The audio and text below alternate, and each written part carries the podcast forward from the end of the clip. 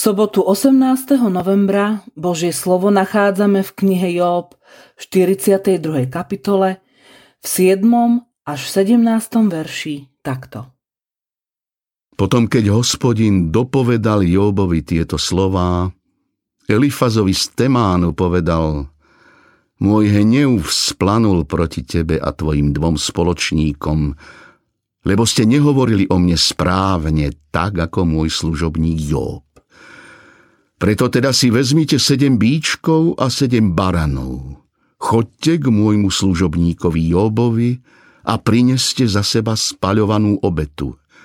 Môj sluha Job sa bude za vás modliť, lebo len pre neho nebudem zaobchádzať s vami podľa vášho bláznovstva, pretože ste nehovorili o mne ako môj sluha Job.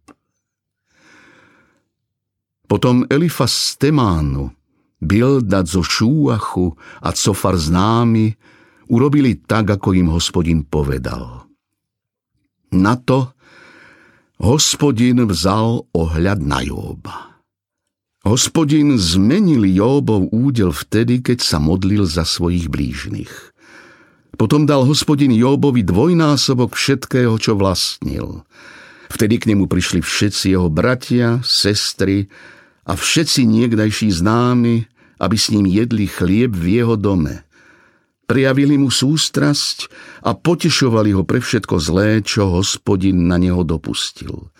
Každý z nich mu daroval jednu kesitu a jeden zlatý prsteň.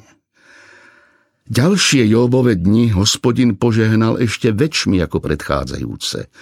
Mal 14 tisíc oviec a 6 tisíc tiav, tisíc volských záprahov a tisíc oslíc. Mal sedem synov a tri céry. Jednej dal meno Jemima, druhú pomenoval Kecia a tretiu nazval Keren Hapúch. V celej krajine nebolo krajších žien, ako boli Jóbove céry. Aj im dal otec dedičstvo medzi ich bratmi. Job potom žil 140 rokov Videl svojich synov a vnukov až do štvrtého pokolenia.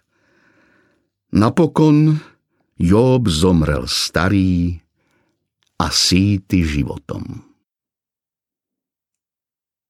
Modli sa za blížneho a budeš dvojnásobne požehnaný. Záver knihy Job je fascinujúci.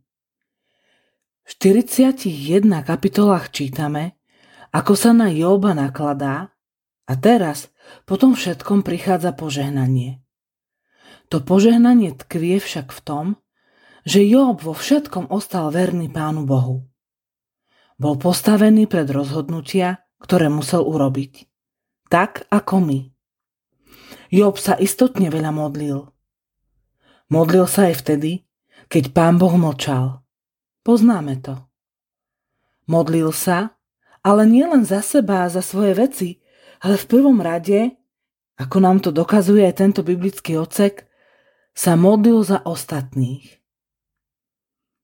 Pohľadni okolo seba, za koľkých ľudí sa môžeš modliť. Aby sa Pán Boh zmiloval aj nad nimi. Prečo zmenil hospodin Jobov údel? Lebo sa modlil za blížneho.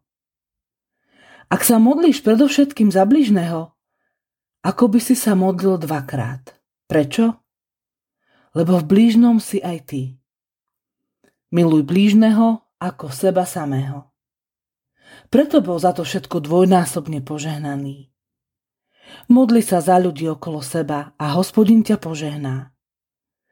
Dvakrát sa modlí nielen ten, kto spieva, ale aj ten, kto sa modlí, a to predovšetkým za iných.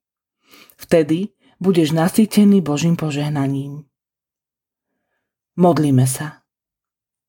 Pane Bože, modlím sa za ľudí, ktorí potrebujú Tvoju pomoc a útechu, ktorí potrebujú zdravie, mier, pokoj a pomoc. Zošli na nich ducha pomoci a pokoja. Amen. Dnešné zamyslenie pripravil Viktor Sabo. Modlíme sa aj za cirkevný zbor Zvolenská Slatina.